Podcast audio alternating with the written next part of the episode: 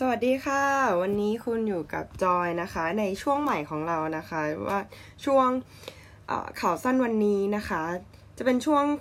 สั้นๆ ที่จะจะอัปเดตข่าวในรอบวันให้แบบคุณใช้เวลาแค่ 5 นาทีต่อวันในการฟังข่าวแบบสั้นๆ แล้วก็สามารถออกไปทำงานได้นะคะวันนี้เป็นวันจันทร์ที่ 28 มกราคม 2562 นะคะ เดี๋ยวเราไปฟังข่าวกันเลยนะคะศูนย์วิจัยและพัฒนาป้องกันและการจัดการภัยพิบัติผลเผยผลวิจัยค่าฝุ่นละออง PM 2.5 ในไทย พบโลหะหนัก 3 ชนิด ซึ่งเป็นธาตุก่อมะเร็งปะปนอยู่ในอากาศในระดับต้องเฝ้าระวัง จริงๆ เราเห็นใน แอปที่รายงานเรื่องสภาพอากาศมาสักพักแล้วนะคะ เรื่องของ PM 2.5 เนาะแต่ว่านี้ก็อาจจะเป็นแบบรายงานเพิ่มเติมที่เกี่ยวข้องกับฝุ่นที่เราจะต้องเฝ้าระวังมากกว่าเดิมนะคะ ถ้าใครออกไปข้างนอกบ้านก็อย่าลืมป้องกันด้วยหน้ากากอนามัยที่ได้มาตรฐานด้วยนะคะ ต่อมาสภาธุรกิจตลาดทุนไทยมั่นใจหลังการเลือกตั้งต่างชาติกลับมาซื้อสุทธิหุ้นไทย1แสนล้านบาท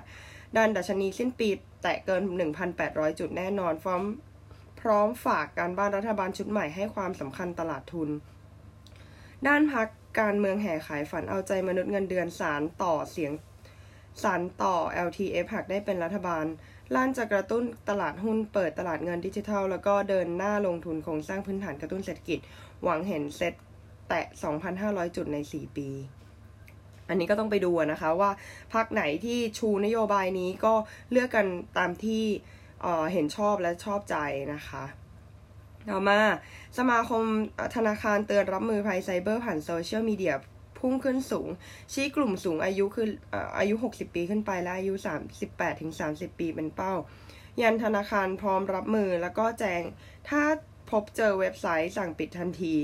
พร้อมแจ้งต่อลูกค้าให้ระวังด้าน cyber security พร้อมเดินหน้าให้ความรู้ทั้งประชาชนและพนักงาน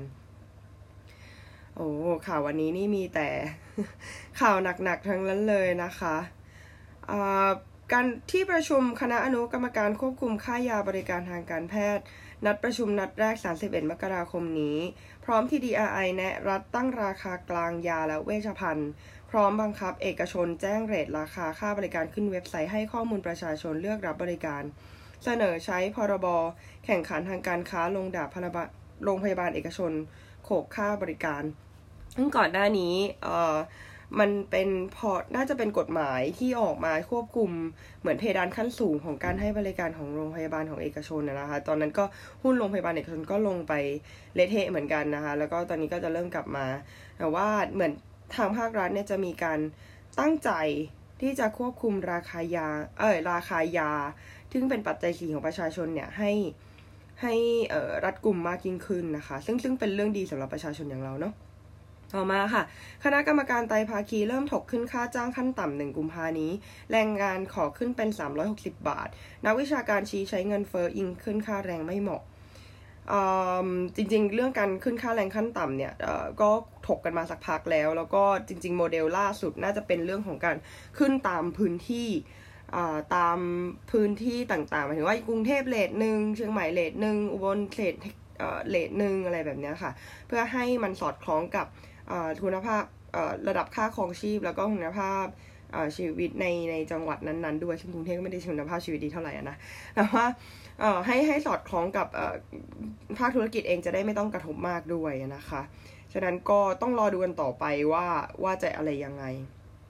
ต่อมาเป็นข่าวที่เกี่ยวข้องกับต่างประเทศบ้างนะคะ กระทรวงการต่างประเทศไฟเขียวใช้ระบบตรวจลงตราอิเล็กทรอนิกส์หรือว่า Thai e-Visa นะคะ หรือวีซ่าออนไลน์เนี่ยเริ่มทดลองสำหรับประเทศจีนเป็นชาติแรก เริ่มวันที่ 15 กุมภาพันธ์นี้กระตุ้นนักท่องเที่ยวจีนฟื้นตัวเร็วขึ้น ก็เหมือนเป็นเพิ่ม service ในการที่จะทำให้นักนักท่องเที่ยวได้วีซ่าไทยง่ายมากยิ่งขึ้นนะคะ ก็จะทำให้ภาคท่องเที่ยวของประเทศไทยดีขึ้นด้วย อตอนนี้ก็ใกล้หมด5นาทีแล้วเนาะยังไงไป4 5ข่าวหวังว่าทุกคนจะได้ประโยชน์จากข่าวในวันนี้ แล้วก็เตรียมตัวรับมือไม่ว่าจะเป็นทั้งฝุ่นละออง ค่ายาที่กำลังจะถูกลง แล้วก็เรื่องของระบบเศรษฐกิจอะไรต่างๆนะคะ อยากจะให้ทุกคนเตรียมพร้อมแล้วก็รับมือกับมันถ้าใครออกไปข้างนอกในช่วงนี้ก็อย่าลืมใส่หน้ากากกันฝุ่นด้วยนะคะ ด้วยความหวังดี ขอบคุณมากค่ะ